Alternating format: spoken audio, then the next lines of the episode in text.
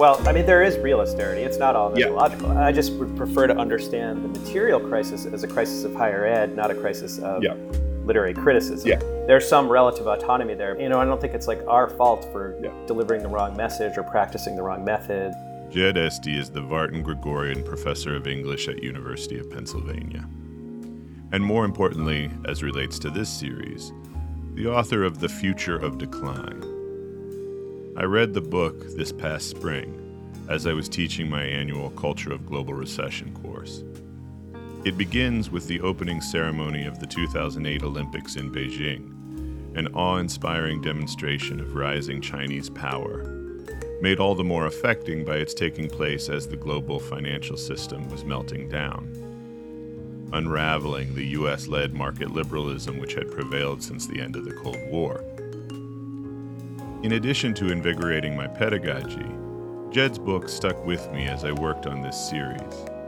Eventually, I invited him to be a part of it, and I thought the conversation we recorded would make up the bulk of the series' final episode, as it still might. But as I continued working on Criticism Limited, it became clear my experience wasn't an isolated one. Jed's book kept coming up on the last episode, you heard Kim Adams mention a lecture he gave at Brown University. She was just one of half a dozen people who mentioned these ideas to me, sometimes talked about them at some length, as you'll hear. While professing criticism was making headlines, and many of us were certainly dissecting those headlines, the future of decline seemed to be the brainworm that was working much more quietly upon the professoriate. At least a selection of it who I happen to be talking to. So I don't think we can wait. Jed's arguments are going to weave their way into the front half of this series, even if I try to hold them back. So I won't. In this case, I asked him about what I called austerity in the midst of abundance. I, I, just do think that it's important to form alliances with the sciences as well as with history the basic sciences to understand the problem as instrumentalized knowledge and essentially the corporate university looking for returns on dollar yeah. rather than a public good, which would be the best definition of education and not one that is essentially privatized and corporatized. I think the bigger argument for which you brought me into the conversation is that I, I do think that a ground shift is happening and will continue to happen when the broad American literate and voting population really internalizes the fact that we are number two. I think that part of the buoyant ideological power of neoliberalism, uh, of the Washington consensus that got locked in the 1990s, was the idea that we had demonstrated the ultimate success yeah. in the kind of Francis Fukuyama sense. Yeah, the end of history and we won. Yeah. Yeah and we haven't won and the last 10 years let's say from 2008 through trump mm-hmm. to the current like moment of geopolitical destabilization not just of the american power order but of the liberal order per se is showing what was wrong and or at least historically bounded and temporary about that fukuyama worldview now this is a lot of levels of mediation between that and our problems and our mission and our call to arms but one level at which we can make a quick and fairly concrete jump to that is as long as America's understood public mission and destiny is to maintain its hegemony, then we live in an austerity model almost all the time. The, the decline of American power completely correlates to the massive increase in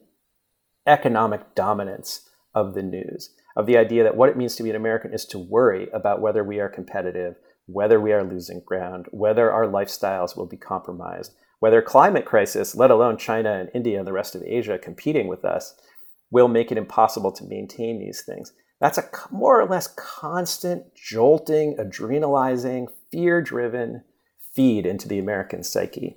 And I do believe that when we start acknowledging that we will become number two and then number three, that it's an inevitability of capitalism's form mm-hmm. that that will happen, something will relax something will be forced on the intellectual life of America from the outside. Intellectuals cannot lead in this country.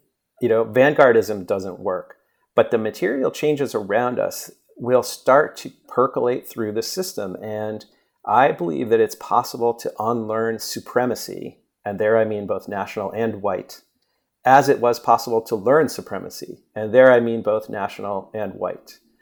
And I think that's a process that is happening, whether we want it to or not. And we do, I do want it to happen. But my wanting it to happen is different from it happening because what it means for America to be America is changing. Mm-hmm. And that change is afoot in the next generation. America being number one at everything keeps constant economic pressure on the idea that we have to grind out the most disadvantageous labor relations possible that we have to sacrifice all environmental regulation in order to keep energy costs artificially low and to compete with all these other rising global economies. We can't, and we don't, and we shouldn't. and we can have a better, cleaner, more functional, more just society once we let go of that grand rhetorical headline that America is the greatest and that the only way to be American is to invest all your political capital and all your aspirations in always being on top.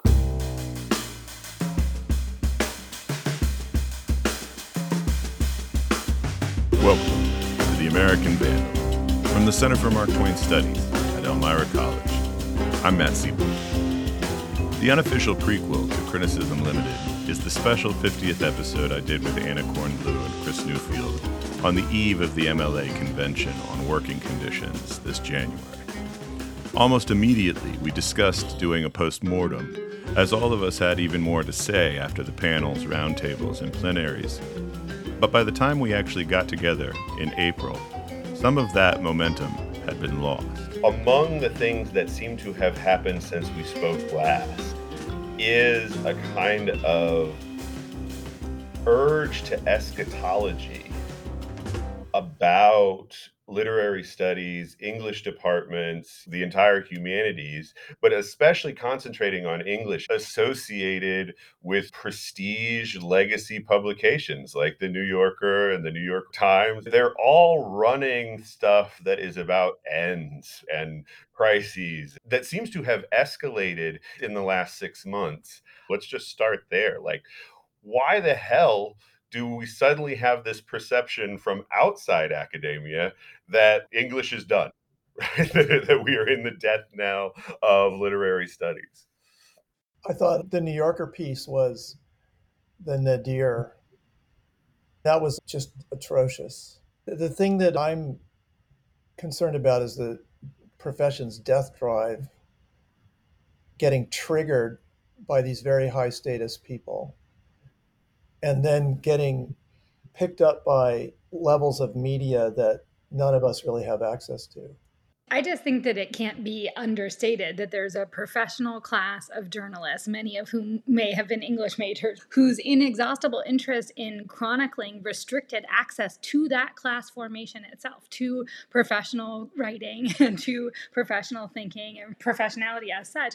They chronicle that lack of access as if it were caused by a decline in enthusiasm for the humanities. And that is just pure obfuscation. it's a pure class ideology. And when you say, oh, why have the last six months or the last few years seen an uptake in this kind of analysis?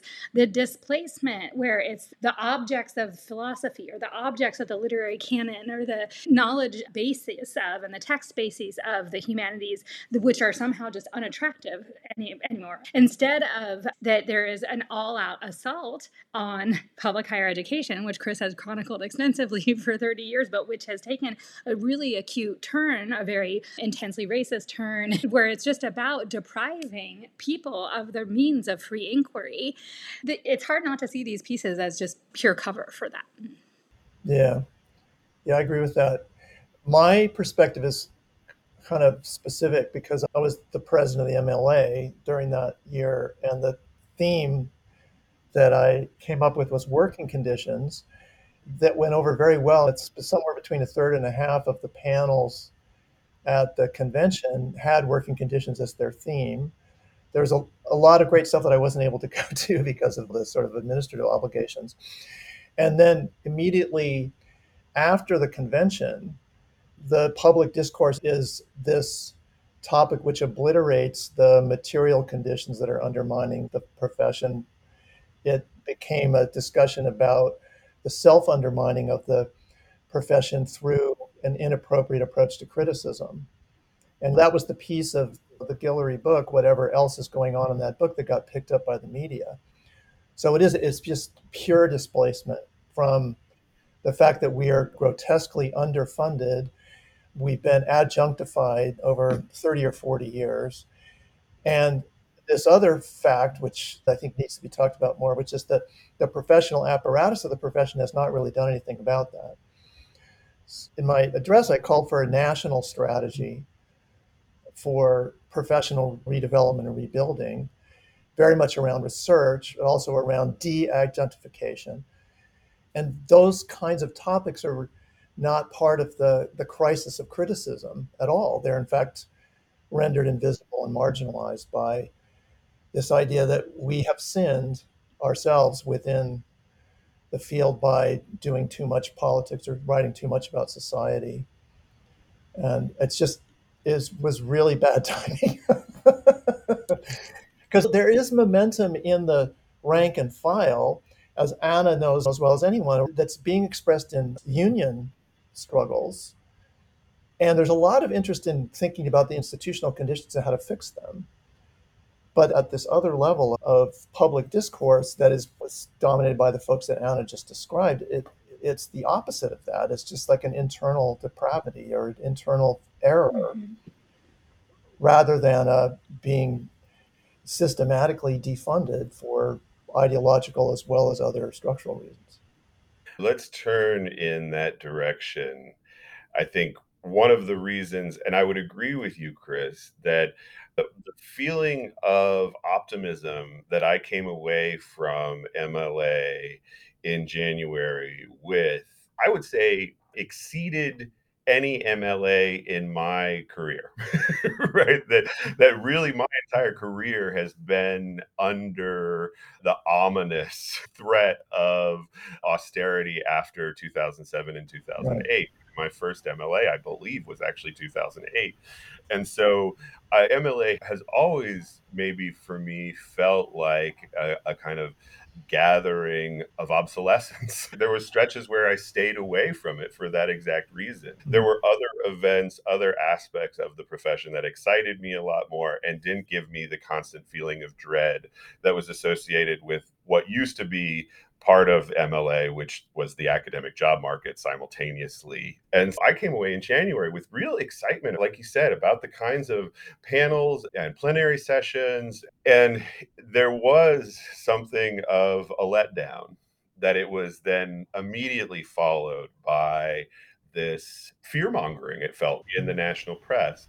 But what I will say it's just is, tire slashing. You know? Yeah, is that to, to counteract that to some degree is another thing that we were talking about four months ago was the academic labor movement. And there Mm-hmm. There have been con- considerable reasons for optimism, right? The, a union victory by academic workers at University of Illinois Chicago, Anna's Home Institution, a really amazing cross-rank strike at Rutgers, a huge win in the face of considerable adversity from grad students at uh, Temple, and then an ongoing strike right now at University of Michigan that, that I think is or you know, maybe worth talking about. But that's as Anna and I actually talked about earlier this week. That's just a like a sliver. I'm finding it hard to keep up with the news related to academic labor actions.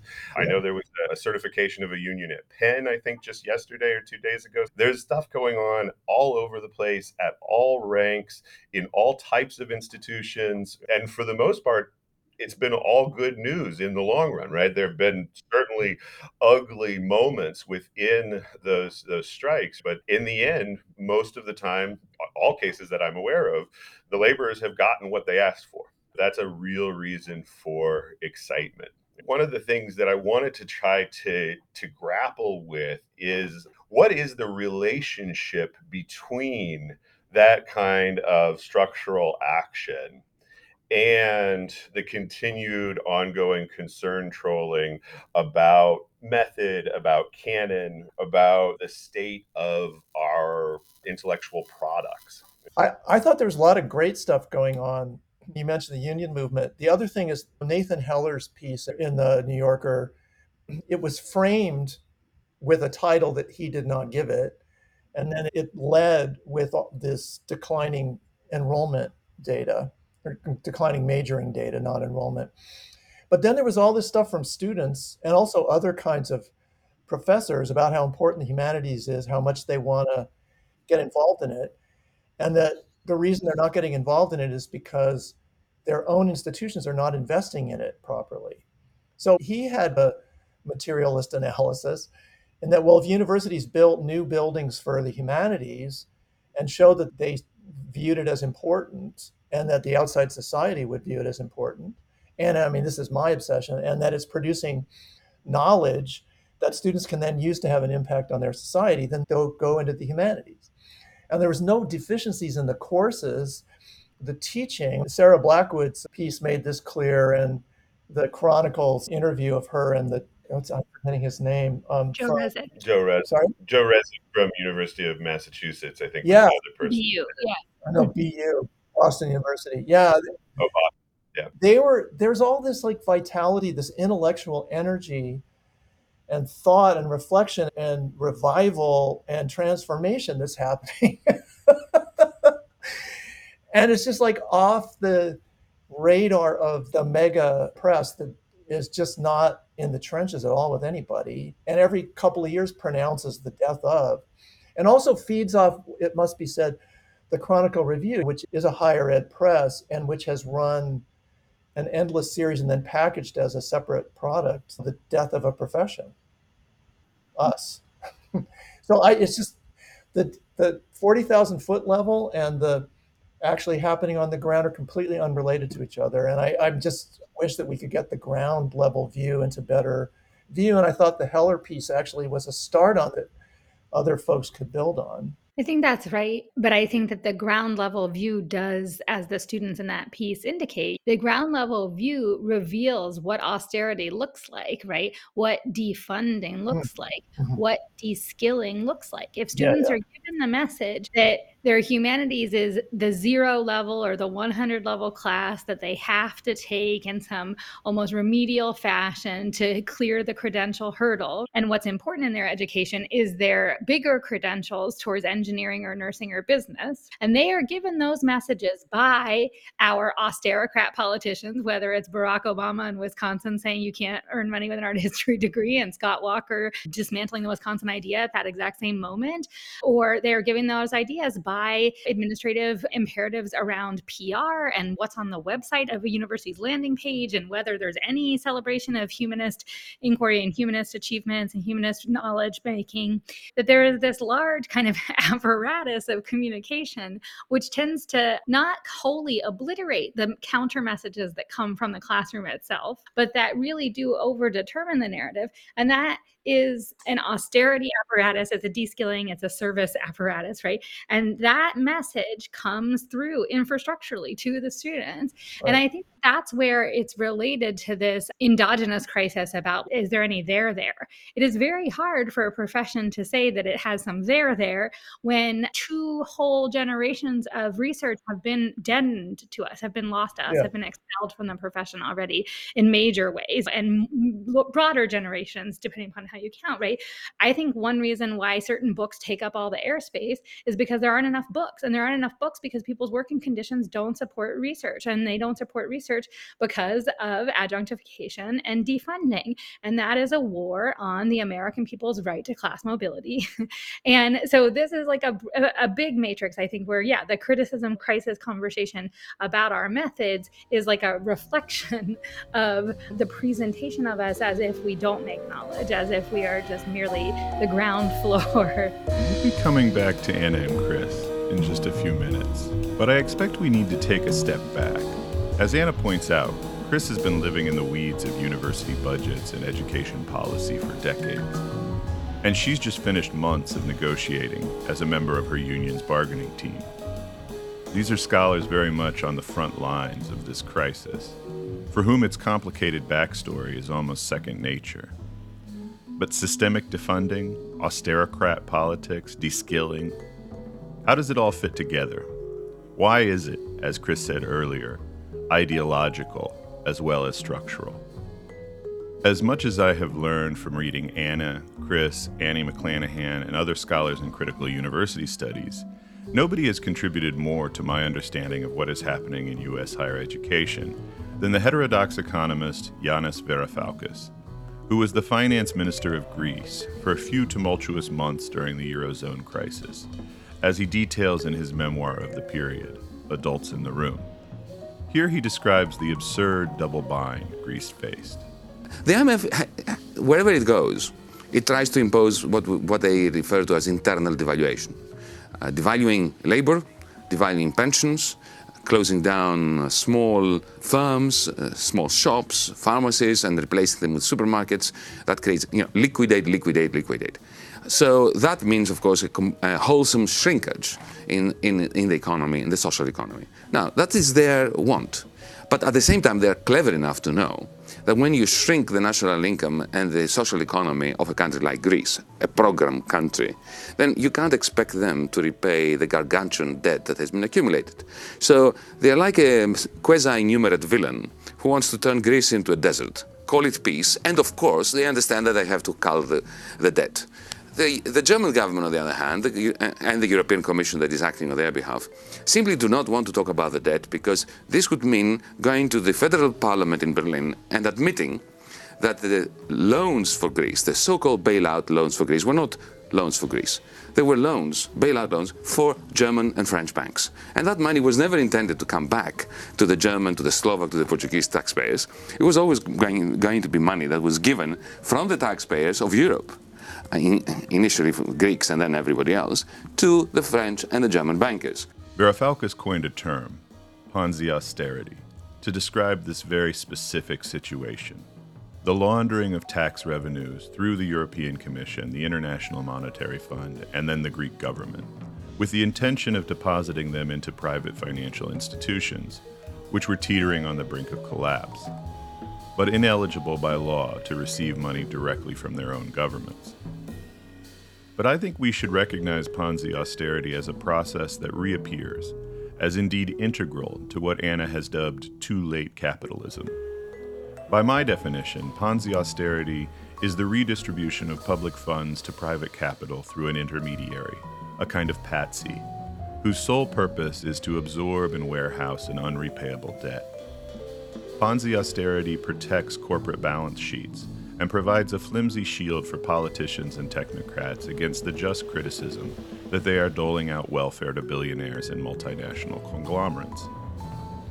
It also, quite intentionally, sabotages the intermediary, who, unable to repay funds they never actually receive, is pressured to implement increasingly stringent austerity measures wage reductions, layoffs, labor intensification, asset fire sales, the restriction of services, each wave of cost cutting further compromises productivity, which justifies further cost cutting.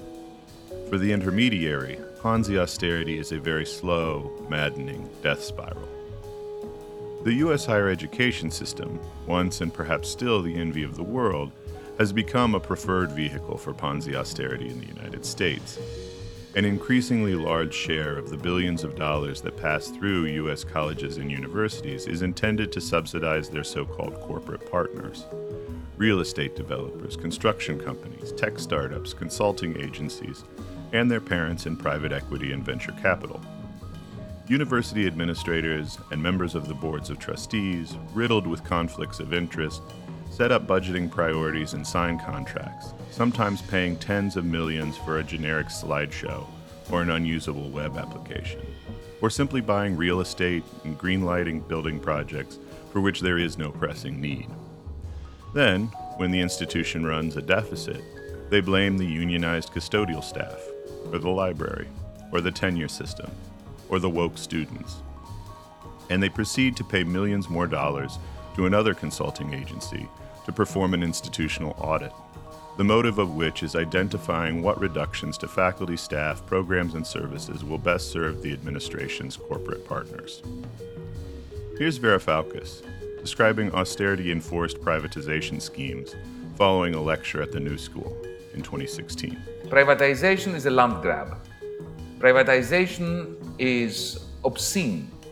You take all the public assets of a state You put them in a bucket, and then you, you, you appoint, the creditors appoint a president, a CEO for that bucket company, and they do fire sales, getting rid of the silverware of the family uh, at ridiculously low prices and take little, that little money to throw it into the bottomless pit of unsustainable debt. That is a crime against logic, yeah. and this is worse than a crime against humanity. When I first read Adults in the Room, in the midst of what Anna dubbed academe's coronavirus shock doctrine, the rapacious privatization of Greek infrastructure reminded me of all the campus communities I was hearing about, where counseling services were being replaced by chatbots, employee training and even introductory coursework was being automated by Udemy or Coursera. Emergency funds were being used to pay for lockdown browsers to surveil students and mine their data, and green spaces were being sold off to private parking vendors. Such measures were always presented as cost saving, revenue generating, fiscally sound. But frequently, in practice, they not only reduced the quality of education and campus culture, but also cost more over the long run, as the corporate partners, benefiting from contracts they negotiated with themselves, hiked prices, trimmed costs, failed to provide the services for which they'd been paid, and siphoned revenue which might otherwise have been reinvested in the institution. But the submission of higher education decision making to corporate interests does not end with privatization. The distribution of resources amongst departments and disciplines uses subsidization of research and development for private enterprise as the top priority. Both private and public grants flow disproportionately into STEM departments, but so do tuition proceeds and other university revenue streams. The result is the production of technology and other intellectual property the proceeds of which almost always end up going entirely to the corporate partner, even though the costs are actually shared by the corporation, the university, and the public. Humanities research has been presumed to create minimal added value to corporate research and development. Whether or not this presumption is correct is open for debate, but that humanities research has been aggressively defunded is not. As friend of the pod Ashish Kapoor Siddique detailed last week for Inside Higher Ed, Dozens of research fellowships for humanities scholars have simply ceased to exist in the last decade, and the surviving ones are reducing their expenditures and altering their mission. Deprofessionalization is being enforced upon literary studies by Ponzi austerity. In this next segment, Chris, Anna, and I discuss what that looks like, how it might be counteracted, and how it relates to the golden age of popular criticism which is unfolding simultaneously. What do you think, Chris, also, Matt, about the kind of argument that actually some of these skills have disseminated through and been exercised in the broader culture, but that they're living in a medium or they're practiced in a medium of pleasure, like the TV recap say, and and not one that people associate with either their work or knowledge. That there is actually on more platforms than ever before, in more idioms than ever before, about more cultural expression than ever before, by more diverse producers than ever before, like a lot of engagement with humanistic texts, which mm-hmm. are that interdisciplinary constellation of ways of mapping the world. And that engagement somehow doesn't seem to drive what people think they're at the university for. And again, there's that meta narrative about that's because they're at the university for credentials, for vocation, for work. Mm-hmm. But yeah, I don't know. Do you think that it's misreading that's going on in endless episode recaps, for instance? in other words, that we talk about literary knowledge, we're talking about a kind of a a puritanical anti-pleasure form of rationality that is contrasted with our world of complex emotion that social media has immersed all of us in. I just mean the, the kind of mediatic eh, landscape of how much TV people are consuming, how much reading they're doing, how much fan yeah. culture there is, how much music there is, and how people are, are engaged in a kind of criticism, as it were, of processing that. But that whole realm of kind of cultural practice and cultural production mm. doesn't mm. seem to always align mm. with what we understand to be the, the fate of the humanities in the institution. Yeah, I, guess, yeah. So there is this paradox that you're pointing out, which is that cultural production is doing really well and cultural study or criticism is not. Mm-hmm. while we're being ostracized, they are being just proliferated Right. in the outside world through yeah so the question is is that really a paradox and my feeling is Right. that it isn't in the sense that the, the learning how to do that which is school which is where we are still located is a prerequisite to being successful at that so there's always these phenoms that come out of nowhere that can't attribute their media stardom to English courses that they took when they were sophomores, because in many cases they're 13 years old. they haven't actually been to college yet. But by and large, the practices that get developed in the university are ones that feed directly into knowledge production that isn't at all framed by what we do in the university. Hmm. I think this is a maybe a slightly different way of answering your, your question, Anna, but it reminds me of Ryan Ruby just recently gave uh, a lecture in which he was actually arguing we're in a golden age of criticism. And, and the only reason we don't recognize that is if we define criticism too narrowly to things like legacy publications and academia, and particularly elite academia, the kind of criticism that is coming out of Ivy League institutions. If we expand our definition, and especially if we start thinking about the wide variety of web publications, many of them digital first, digital only, we think about things like YouTube and podcasts and so on and so forth. Actually, there's, there's an incredible amount of critical work being done in part because as you mentioned there's an incredible amount of cultural product that sort of demands some form of reception. And certainly a lot of things do get lost and i think that's something worth talking about too right? Like overabundance of cultural product creating a situation where a lot of things just don't get the reception that they deserve. But i was uh, thinking about what ryan said and there's a podcast I love called House of R with Mallory Rubin and Joanna Robinson. They are doing like myth and symbols type of analysis, narratology, tropology, the kind of criticism maybe that we feel is escaping from academic scholarship.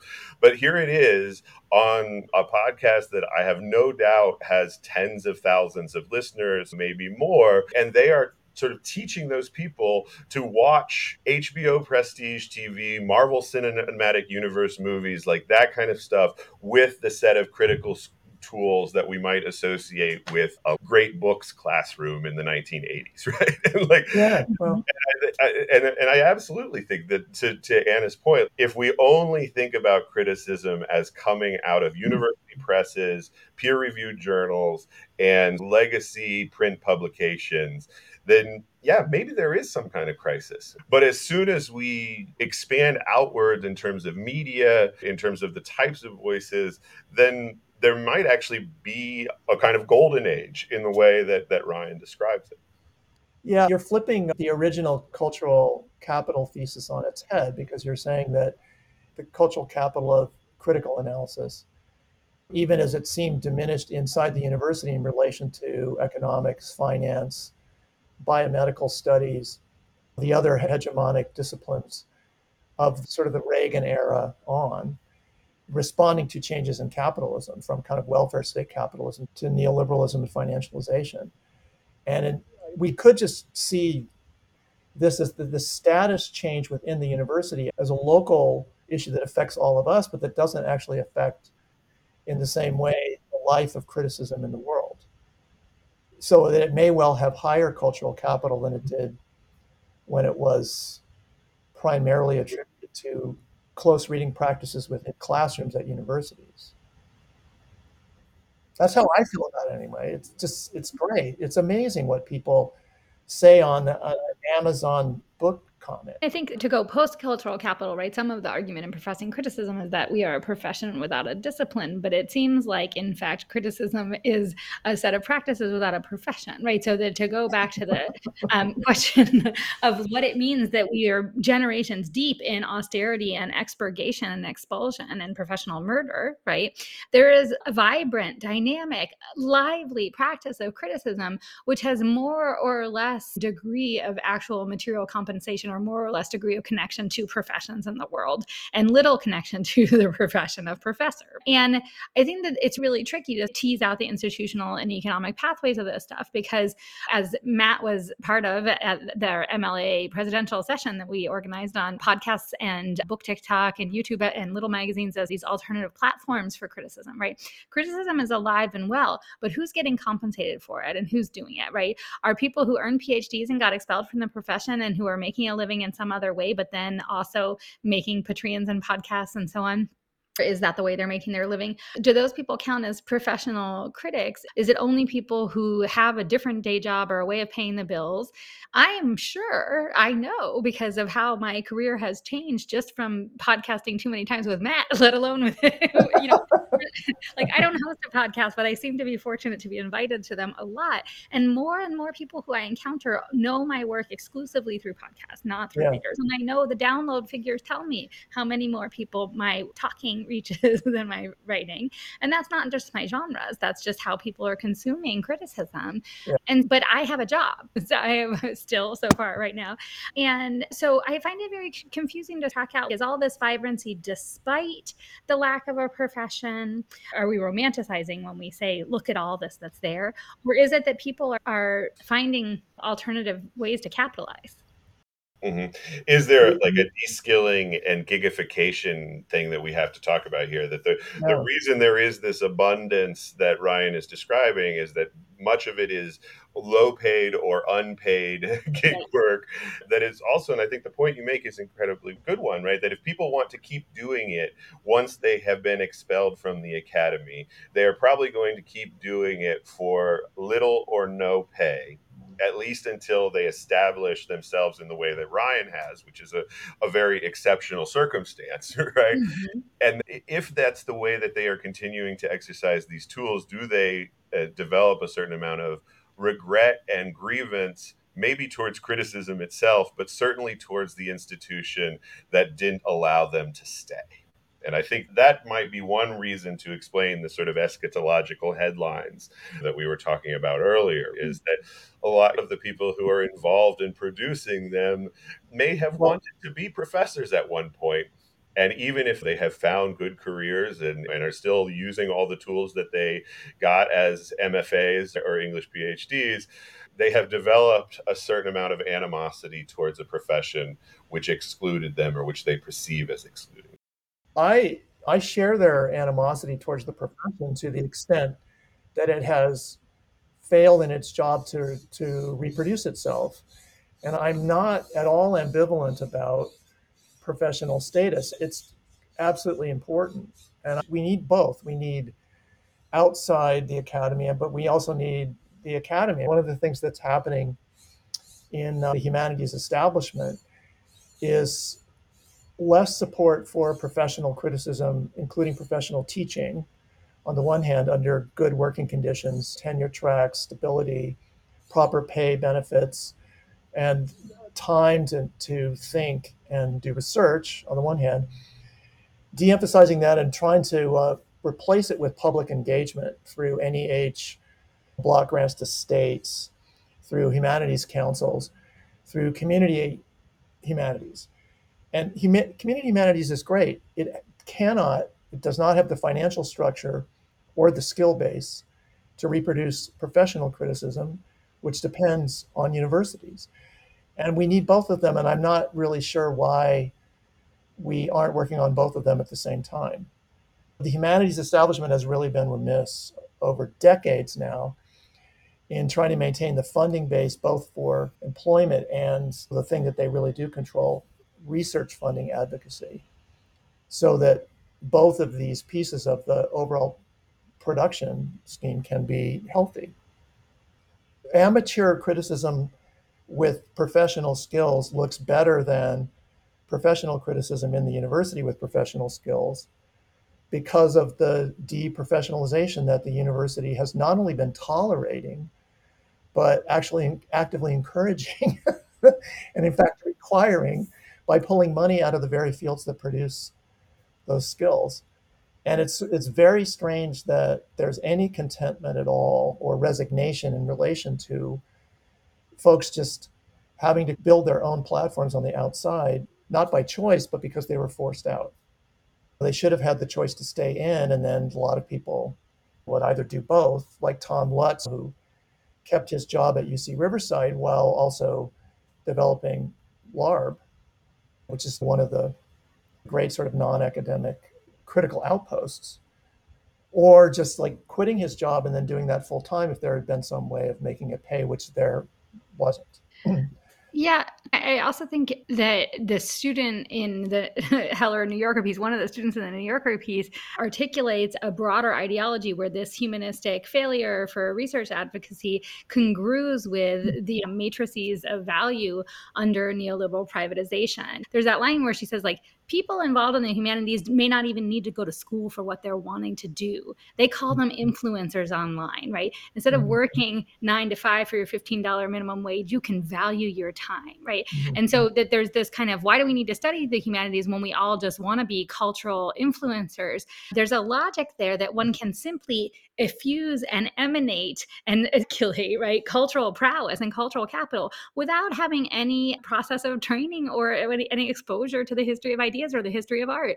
And that claim about effulgent sui generis human capital is deeply inscribed in the political logic of privatization in the last 50 years. So our own humanist discrediting of research by Mellon or the foundation funders or the NEH or whatever, like that macro story, and I agree that those are power players that should be held to account. And you're great at that, Chris, but is also just like a it's just a, a sheaf in the even bigger story of what's culture, what's capital. These things just simply spontaneously arise, and we don't need any yeah. resources management to get them. It's the ideology of nature's nation in which talent rises to the top because we deregulated and yep. privatized sufficiently so that government isn't messing with just letting talent rise. So if you're an influencer, it's just because you're a born genius, and America is all about liberating born geniuses and keeping right. the rest of us from interfering with them. it's ridiculous. Oh, just in the case of the culture industries and and the more that we move to information and service based economy and less of a kind of production economy and okay we can debate how true those things are but the, in the case of the culture industries it's just particularly pernicious and insidious because it's easy to imagine that these are immaterial right there's just about charisma and not about literacy perspective identity right mm-hmm. yeah now, all the things that you you've been talking about with your critique of auto criticism and auto fiction, and the, the point that the two of you are are making, I think, is an incredibly important one to to reiterate. That yes, like the public humanities, which is something that I get asked to talk about and advocate for on a regular basis, community humanities, like these things are really important, but they are impoverished if we don't have specialized research also like yeah. that, that the any sort of good public humanities work is going to be rooted in reading engaging scholarship that is well funded that takes time that is idiosyncratic and being able to pull from that the things that can be adapted to a general audience but if that stuff's not there then like you said the, the sort of public humanities work essentially becomes kind of effusion personality charisma trying to make limited limited research sound. Yeah. Yeah. And you know who really believes in charisma and celebrity? Literary criticism as a profession. we are the most gullible bunch of people as a group. And I think it goes back to the cult of genius around romantic poetry. I'm, engineers whom I spent a lot of time with in this sort of multi year NSF grant, they don't believe in that. It's really about work. And they don't think you're born with engineering talent. It's really about dedication and passion and motivation and you have to build stuff. I just think we're we've been duped by by that. Like we aren't that I, I, think that's one of the things the Guillory phenomenon was he's this kind of perennial master figure in the discipline going back to the, the book 30 years ago. And in an array of like you have a convention that has a multiplicity of voices most of them non celebrities, if not all of them, you could replace that complex convention voicing, which I really hope the MLA manages to get on the website permanently and create as an archive, with a single figure who is jaded about it. And you can sew up the fate of the discipline with essentially one voice saying that it sabotaged itself and is in decline. It's a simplifying narrative of the kind that we always resist when we're reading texts, and which the New Yorker and the New York Times are pretty happy with imposing. But it goes back to us. there's a there's a superego attachment to that that I think is is holding us back as a field. I think that's really interesting, and I, I recently had a conversation that will be part of the podcast with Katie Kadue. And one of the things that she's written about is the, the sort of academic star system, the English Institute, and yeah, yeah. And piece on, yeah. that piece really captured a kind of epochal change that you seem to, to be alluding to. That there was maybe it was probably always more inflated than we realized, but there was something like academic celebrity, certainly theory celebrity, critical celebrity in the 1970s and 1980s. But if there is still such a thing, it only resides in the people who were produced during that time or it is far more amorphous, right? And and as Katie's piece captures, it is distributed on things like Twitter and in forms that are not the same as the kind of celebrity lecture, right? That uh, mm-hmm. or the the person coming to to give a three week seminar and getting paid an exorbitant amount of money. Like those standards of academic celebrity seem to be fading away, and may not be rescuable, may not be worth rescuing, right?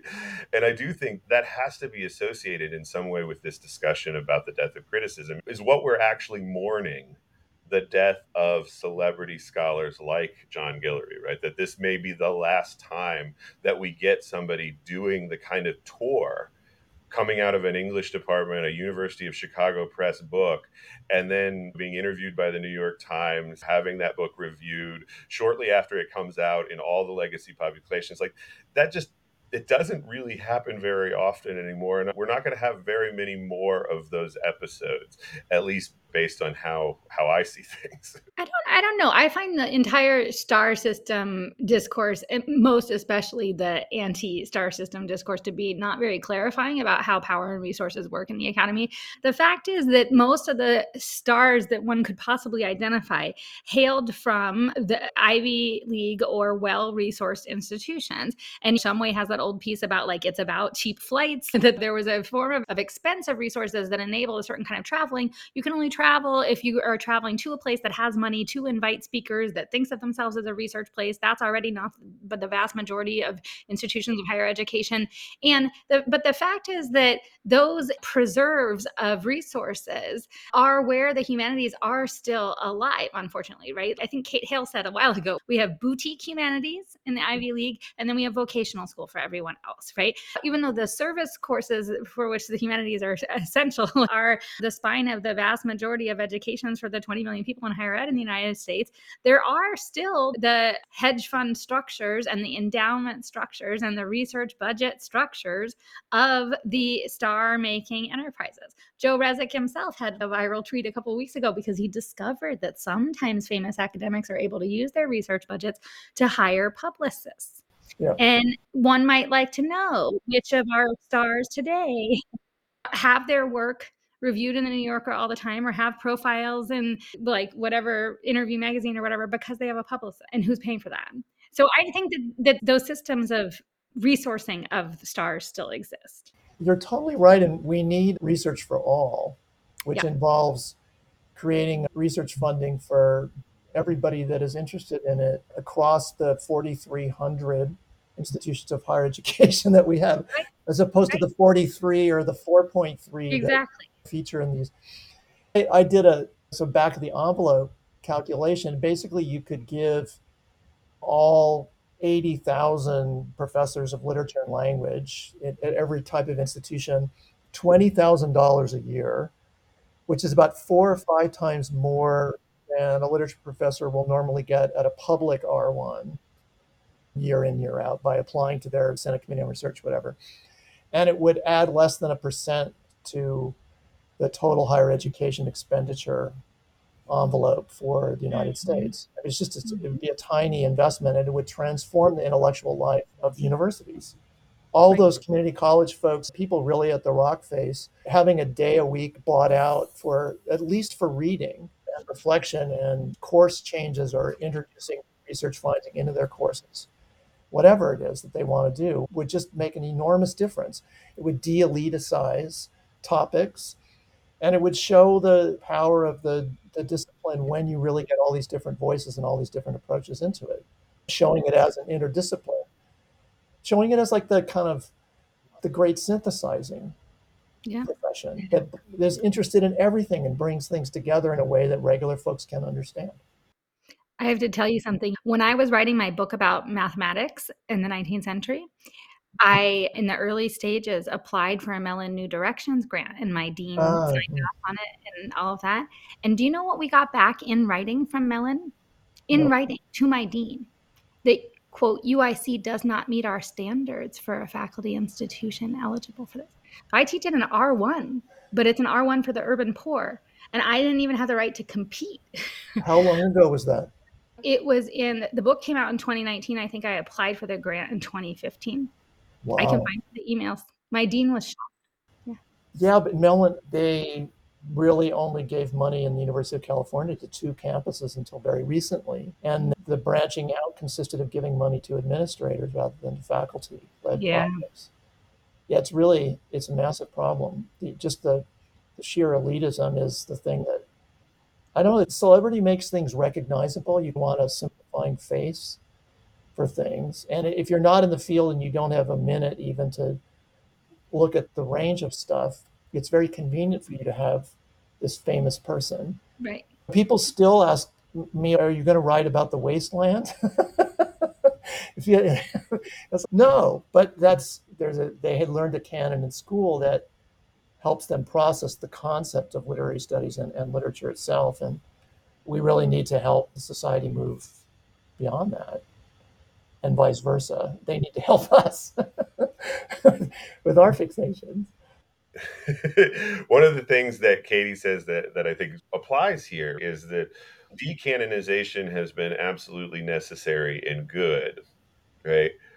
We are missing something that that ties the big tent of literary studies together, right? Mhm.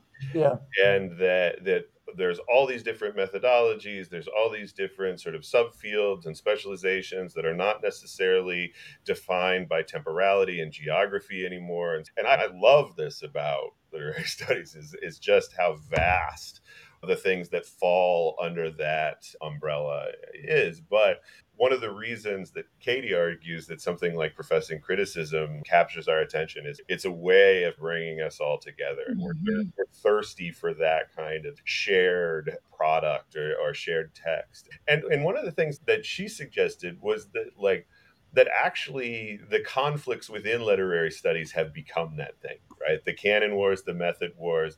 She offered up the potential for a future genre wars, like that these conflicts within literary studies that sometimes unfortunately devolve into kind of personal grudges are actually the way that we are finding some sort of shared common text.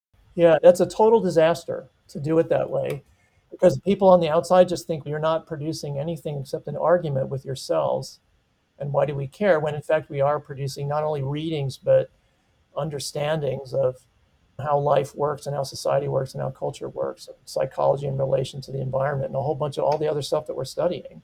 Also, I don't agree with the idea that we are uniquely diverse. Every one of the 19th century disciplines, physics, economics, sociology, are absolutely pluralized beyond the ability of any one person in the field to understand all the subdisciplines. And that's everybody will, t- will tell us this if we look outside and talk to them. For example, economics has had this thing for 100 years called the National Bureau of Economics Research. They are somewhat more methodologically unified, but only because they screw over heterodox methods that nonetheless continue to exist and aren't so much in the mainstream journals. But they have this thing, NBER, that produces something like 15 to 20 work papers a week. And if you go to the website, what is this long list of stuff that you could pick through in order to find if you're interested in economics of education which is my main connection to economics you can find that stuff and interact with the authors or whatever. If we had something like a national bureau for cultural research or literary research. We could see what people are writing. If the mla turned its bibliography or added to its bibliography a front page that just lists new stuff with abstracts mm-hmm. it could be that simple. We would see that we're not only plural in, in the same non-traumatic way that other disciplines are but that we're just producing an abundance of knowledge all the time that if we understood better would make it easier for us to clarify that to the, outside world starting with our own deans and administrators. I think that's very hard for me to agree with the imitation of economics as a discipline, but that's exactly the question I wanted to ask: is what do we do to supersede this idea that conflict has become how literary studies identifies itself as the sort of internecine conflicts. What is an alternative, and and what you suggest makes a great deal of sense to me. An actual portal around which the various pluralistic fields, methods, so on and so forth. Right. The only thing I would like us to imitate about economics is their confidence. Okay, but I do think that we have the issue that people don't necessarily have time because their work has been so intensified and stuff to read enough. So if there's a sense of a lack of a conversation or an overvaluation of conflict, it's because like you want to be in on the the controversy or whatever, and that's the one thing that you have time to read when you're teaching a And I just think that we need structures of scholarly reward that redound to more reading of each other and less like the pursuit of genius and more collocation and conversation. I think that's why criticism is so vibrant in podcasts because it's conversational, it's not monologue logic and what economics have going over us. And I can't believe I'm saying that sentence because I share a background in critical finance studies and I am married to an economist, but is that they co author and they yeah. collaborate. Right. They they are a discipline of cooperation and collaboration in a way that we are not, and that's really I think to our peril when it comes to scarce resources and when it comes to being able to um, embrace how much knowledge there is. Yeah. I think that's an amazing point. And I think we are starting to see more collaboration and co authorship in literary studies, but it's a really hard thing to embrace. Co editing, even, is difficult, but certainly actually co authoring is something that we have, you know, we have been indoctrinated with this idea that our prose is our personality, right? And that that then makes it hard to share that byline but I do think that a lot of the work that's actually coming out of digital humanities, which we might critique in others ways, right? That is taking that co authorship model that you get in economics or in other social sciences and adapting it for literary studies. And and I do think that it's it's mutually beneficial for the people involved in it. It has to be funded. I think our right. problem is not psychological. Right. There there is experience that goes along with it, but it's really we are not financially supported to work with each other in a sustained way. And, and my example is the HRI at, at UCI, which is really struggling now with a central defunding of the thing that I think really made it so valuable, and that is the ability to bring people together in residential research groups for 10 or 11 weeks, or in the old days for two quarters, so it would be 20 to 22 weeks, where you just sit in a room together and work out a research agenda, you pursue that agenda, and then at the end of it, you produce a co authored book. We just did this ironically with two economists uh, and a couple of English professors and some geographers and generated a book called Metrics That Matter. Mm-hmm. Matt talked about before the MLA came out with Hopkins just a month ago. And the reason that someone like me and the other literary critics were able to work with the two economists, in addition to the fact that they were lovely and interactive, generous people, is that we spent 10 to 20 hours a week for 10 weeks arguing about everything, uh, just the most basic things like why do you use the word externality instead of public? We had to have a, four hour meeting about the word public. it's just like everything. And, and then we managed to carve out an area of agreement so that we would, for example, I'm a free college person and neither of the economists are. So we couldn't write the free college book together. but we could write a book about how per capita instructional funding is much more important than selectivity as a metric for whether you should go to the school or not, because we are all in agreement about that. So the HRI is potentially going to just be diminished into a kind of a Potemkin version of itself. When in fact, what should be happening is that there should be 50 or 100 HRIs that people can regularly go to get bought out of teaching and spend time with their colleagues to develop a project that they could then spend the next year or so turning into knowledge that people can read, whether it's a website or a book or something else. Yeah. It's just really a material problem. I had this NSF grant where we, a group of five PIs, had $150,000 a year just to disseminate. And in fact, we were required to, we had to send people to conferences that were in our area. We had to give talks at the public library in the local town. We had to bring in school groups to our facilities to show them around. We wanted to, but the point is that STEM is STEM in large part because STEM has this money. And I realize there are other cultural factors, but they're just able to do and visualize themselves to the world and interact with the world uh, because they are funded to do so. And we need that. Chris and Anna will reappear in next week's episode, at which point we'll be shifting our focus from the present to the past, examining a series of formative epochs in professional criticism, which predate the bad old days of high theory we covered last week. But before we turn back the clock, I have decided to create a supplementary episode which will appear in your feeds later this week. What's happening at West Virginia University right now is a perfect case in Ponzi austerity, as I argued in a short essay called Gordon Gee's Draw Check Scheme, which you can find at theamericanvandal.substack.com.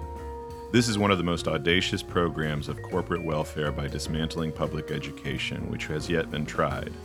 And among the many victims is the World Languages, Literatures, and Linguistics Department, which has been scheduled for closure, privatization, and automation. I doubt that this would surprise Varoufakis. Ponzi austerity comes for the cosmopolitans first. My understanding of political processes and economic processes is that during a period of heavy, serious recession, these are not periods that are revolutionary. These periods breed monsters. They breed the Le Pens, they breed the UKIPs, the Golden Dawns, the Orbans in, uh, in Hungary. This is why I very much fear the process of disintegrating the European Union. This is why I'm not in favor of disintegrating a European Union that I fought during my youth not to be part of. Because its disintegration will create a postmodern 1930s, and we know what grew out of it. The- just look at Europe today. We have the beginnings of this slide into a postmodern abyss of the 1930s variety, and that will not produce progressive politics. During his negotiations with the Troika, Varoufakis pointed out that not only had the Eurozone crisis produced an unabashedly Nazi party with sizable representation within the Greek parliament, it had caused the press, political and pundit classes of Northern Europe to mount a publicity campaign against the so called pigs of the Mediterranean Portugal, Italy, Greece, and Spain, which was overtly nationalistic, xenophobic, racist, and dehumanizing.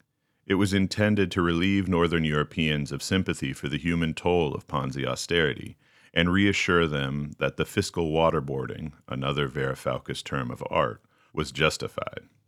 This is an important facet of Ponzi austerity that explains not only the tire slashing of literary studies by legacy media earlier this year, but the recycling moral panics over woke professors, cancel culture campuses, critical race theory, trans studies, and so on.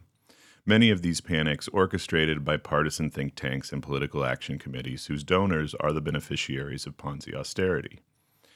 English and history must be dismantled because they are too politicized, physics because it's unproductive, music because it's inefficient, philosophy because there isn't enough consumer demand, and world languages because they aren't sufficiently proud to be American. Here's Varoufakis again. What did Greece offer the EU? Why did the EU want Greece in? Yeah. We didn't have natural resources in the form of oil and mm-hmm. gold and all that. What we had was the low level of indebtedness. We were an ideal customer for German and French banks because Greeks outright owned their homes nobody had mortgages, nobody had credit cards, nobody had personal loans. And they were almost Protestant in avoiding indebt, uh, indebtedness, debt. Yeah. And this is a godsend for a Frankfurt bank, banker awash with cash, trying to find somebody to lend it to mm-hmm. who has collateral and a good credit history. Oh, that's great. So this is what we brought, that's our capacity great. to become indebted. This is what we offer the European Union. And lo and behold, we did manage it. Yeah, that's wonderful. Great. It would be reasonable for you to think that in the argument I've been making, the analog for Greece is literary criticism, or humanities academia, or the public university, or just U.S. higher ed in general. But that's not exactly right. Each of those is more analogous to the infrastructure that was being privatized, the local businesses that were being shuttered, and the social services that were being restricted by Ponzi austerity, immiserating and radicalizing the Greek people in the process. But the actual Greeks, in my analogy, are students. It is their capacity for indebtedness which higher ed's corporate partners covet, as the German and French bankers once coveted the parsimonious post Volcker shock Greeks. It is the students who have access to the government loans and Pell Grants which can help prop up floundering, extractive, shiftless, and unimaginative private sectors and it is they who need to be made into more pliant laborers in order for the MacGuffin of growth to be sustained. At the end of his 2016 lecture at the New School, which I have been excerpting throughout this episode, Varoufakis offers a prediction about what future for capitalism, the gallivanting global minotaur, the decades long polycrisis, portends. The golden era of the post war capitalist order, the Bretton Woods system, which was an aberration.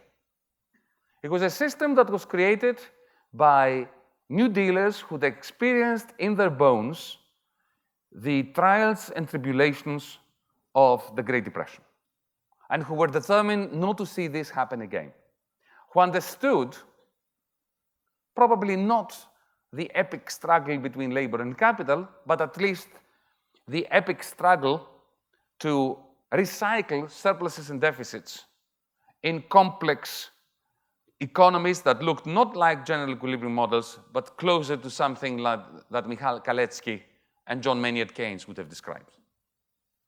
They understood that unless there was political surplus recycling at the global level, it was impossible to maintain fixed exchange rates and therefore to maintain a modicum of stability and an image of civilization for capitalism.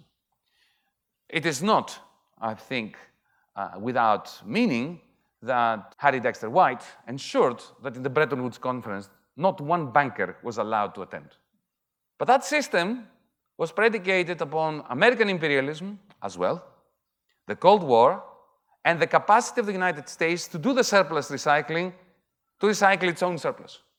The moment the United States lost its surplus and slipped into a deficit, the pressing question emerged so, how does the United States superpower maintain its hegemony now that it's no longer in surplus? Every other time in history, a mega power lost its surplus, collapsed. In the United States, we had a magnificent phenomenon of increased hegemony on the foundation of increased deficits.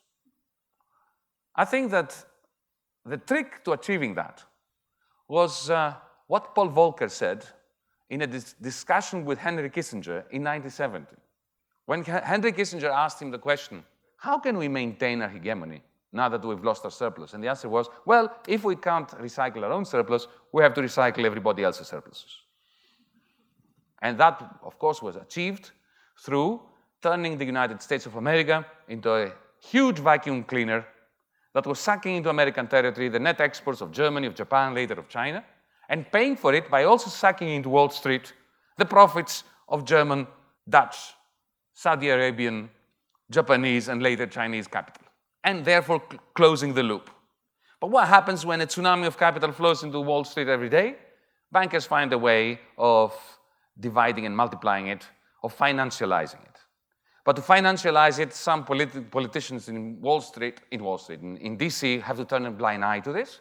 And some theorists must provide the legitimation for this.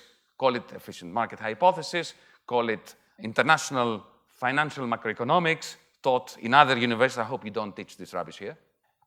And the result is a diminution of the link between even the semblance of liberal democracy with industrial capital, fixed capital formation, the conversion of companies like General Motors into financial instruments that produce some cars on the side. This whole magnificent edifice, of course, collapsed under its own hubris in 2008, and the world remains ever since in limbo. Its crisis that is a crisis of realization and the result of the fact that this recycling mechanism is severely broken down leads China to creating in desperation bubbles in order to buy time for America and Europe to get their act together. But America and Europe are politically ungovernable. Here you have the White House vetoing Congress and Congress vetoing the White House. In Europe, need I say more? Just put the words European economic governance together and you end up with a joke. The world we live in is increasingly rudderless, in a constant, slow burning recession, while at the very, very same time, increasing concentration in the IT sector is creating the new technologies that will do that which the left has failed to do overthrow capitalism. It is really very simple. The moment machines pass the Turing test properly, and you pick up the phone and you do not know whether the person that you are talking to is a human being or a machine. The moment we are going to have 3D printers operating as public utilities, you can send anything, any blueprint to it, and it can print from one pin to a motorcycle or to a car. The moment that this happens, we have not just a process of Schumpeterian creative destruction, but we have a process where economies of scale and the whole logic of corporate capitalism collapses. And at that point, we have a major rupture that the political system, which has been completely depleted of any semblance of democracy, will not be able to regulate. At that point, humanity will be facing a juncture.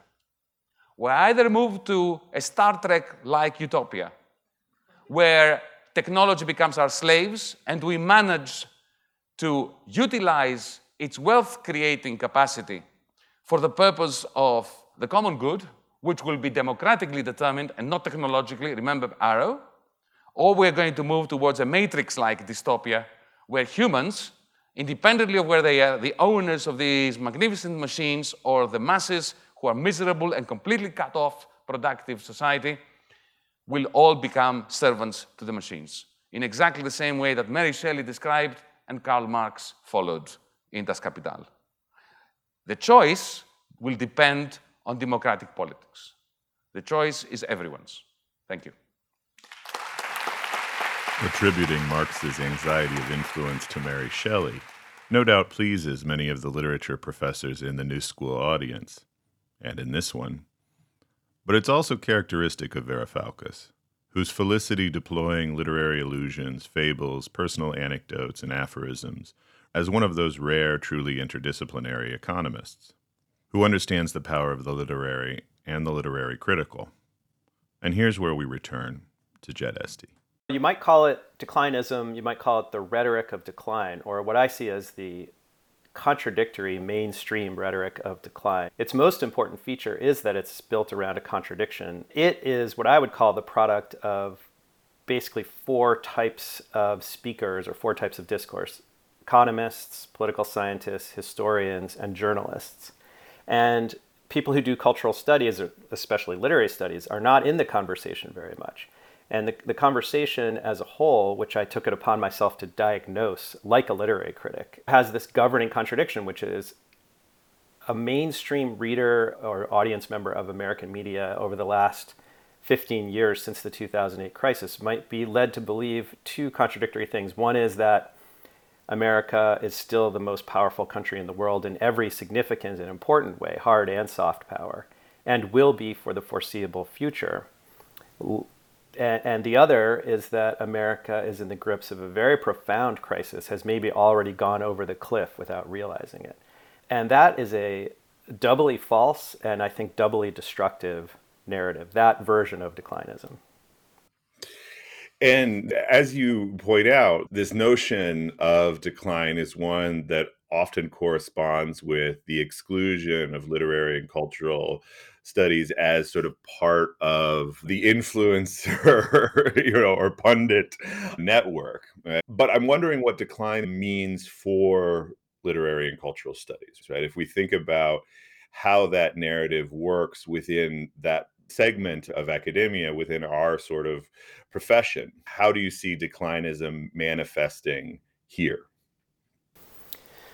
It's so pervasive as a structuring narrative of American institutions, and particularly of higher education since the heyday of the post World War II moment when we all think of universities as having been massively publicly funded and passively privately funded by endowments, et cetera, in a world of surplus American capital. Mm-hmm. And for my generation, yours, and the generations just before mine, it's been a, a, kind of constant sense of struggling with the decline of higher ed and with the decline of the humanities within higher ed.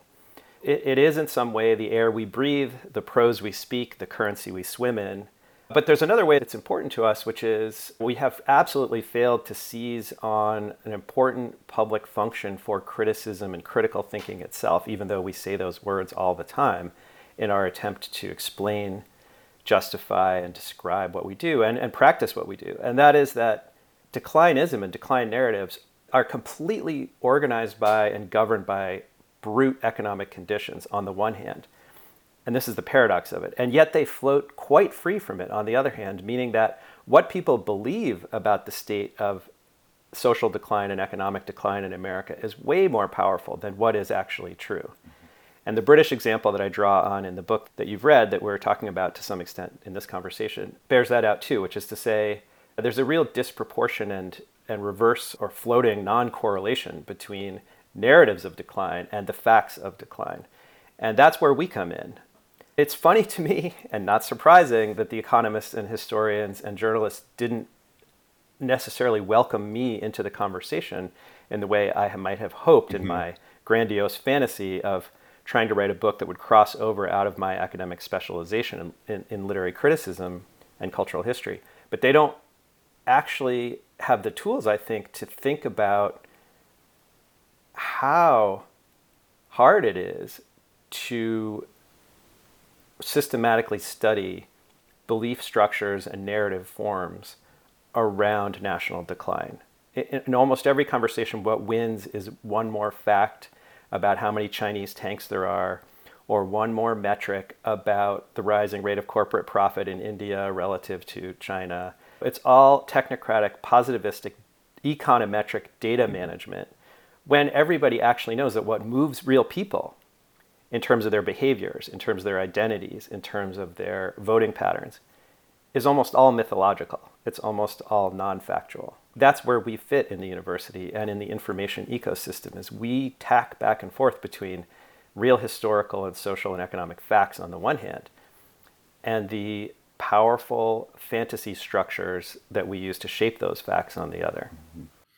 Yeah, you uh, remind me of one direct sympathy we have in our research, which is recognizing Keynes as a cultural critic as much as an economic theorist. That yeah. one part of Keynes's economic theory is an understanding that oftentimes narratives mean more than any of the underlying fundamentals, and that the state of confidence, which oftentimes is the thing moving the market in one direction or another, is almost entirely composed of myth and symbol and, and narrative, as you said. And, Absolutely. Yeah how do we frame what literary and cultural historians do in a way that overcomes that increasing prejudice against literary criticism as something that matters.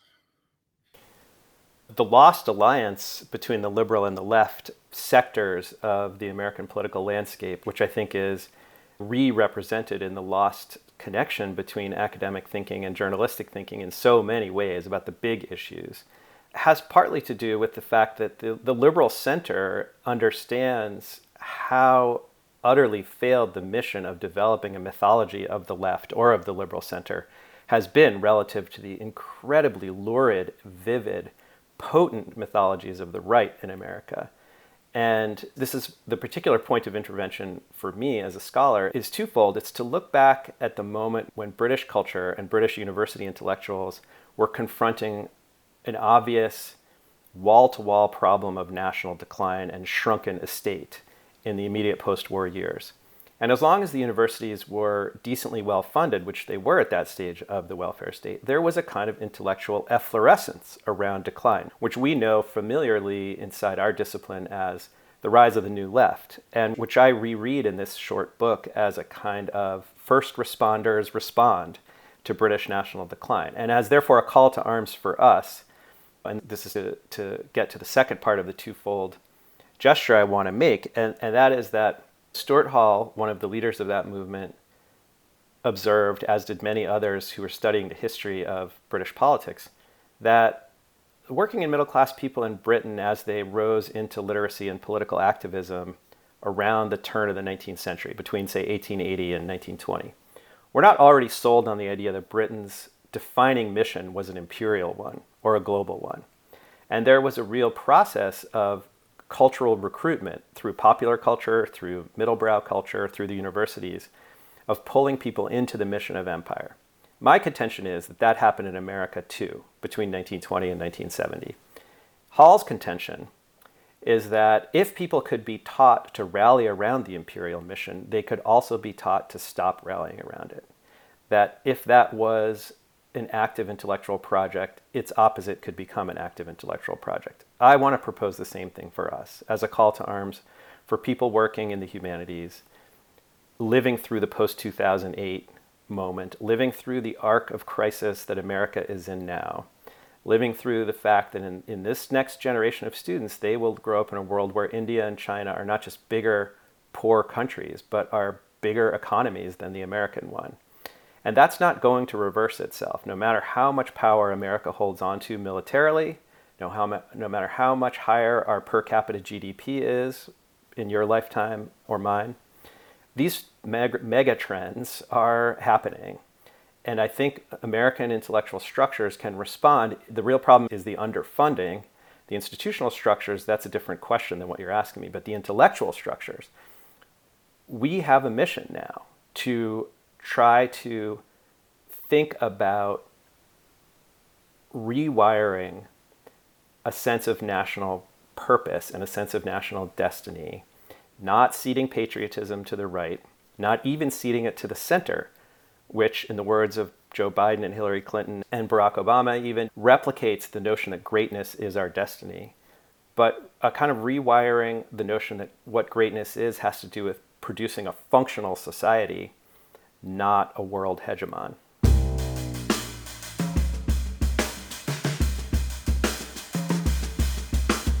That was Jed Esty. Thank you to him, Anna Kornbluh, and Christopher Newfield, as well as all of our guests. You can find out more about them and check out the bibliography for this episode at marktwainstudies.com backslash Ponzi austerity, or by subscribing to our newsletter at theamericanvandal.substack.com. Thank you as well to Joe Locke. His new album, Makram, provides the soundtrack for this series. You'll be hearing from me later this week when we talk about Ponzi austerity in the monolingual university. But for now, this has been the third episode of Criticism Limited, the eighth season of the American Vandal podcast from the Center for Mark Twain Studies at Elmira College. I'm Matt Seybold. Thanks for listening. Very simple question. Okay. Is there hope? well, there is always hope. Hope. Uh, if, if you try to find uh, empirical evidence to sustain it, you will fail. There is no evidence that you, one should be hopeful, and therefore, we, you know, an old Greek communist once said to me that as a Marxist, you must always have a view about everything and always remain hopeful.